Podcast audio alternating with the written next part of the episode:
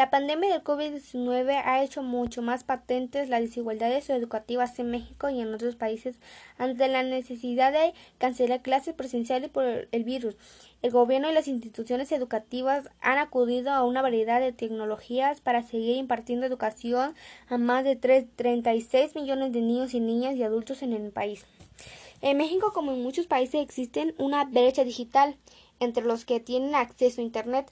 Según la última encuesta entre México, 64% de la población utiliza el Internet, pero solo 53% tiene en casa. Es decir, solo la mitad de los mexicanos tienen las posibilidades de acudir en las clases en línea desde su propio hogar. En las zonas urbanas, 73% utilizan Internet, comparando con el 40% en las zonas rurales. Aún más preocupante, en las zonas solo 4% de los residentes rurales cuentan con Internet en casa.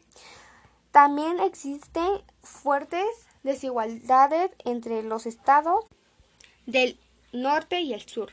En Baja California, más de 80% la gente tiene acceso a Internet. En Oaxaca, una mitad cuenta con el servicio. Cuando se analiza la situación preocupa Cénico, la brecha se abre aún más. Por ejemplo, solo el 11% de hablantes de una lengua indígena tiene una computadora, 10% tiene acceso a Internet, mientras para los ricos la cifra es de 2%. Urge encontrar soluciones creativas para cerrar las brechas tecnológicas. Una opción sería donar equipo de computadoras a estudiantes de escuelas pobres o públicas. También regalar tarjetas de Internet gratuitas a algunas comunidades o a los que no cuenten con Internet o con posibilidades económicas.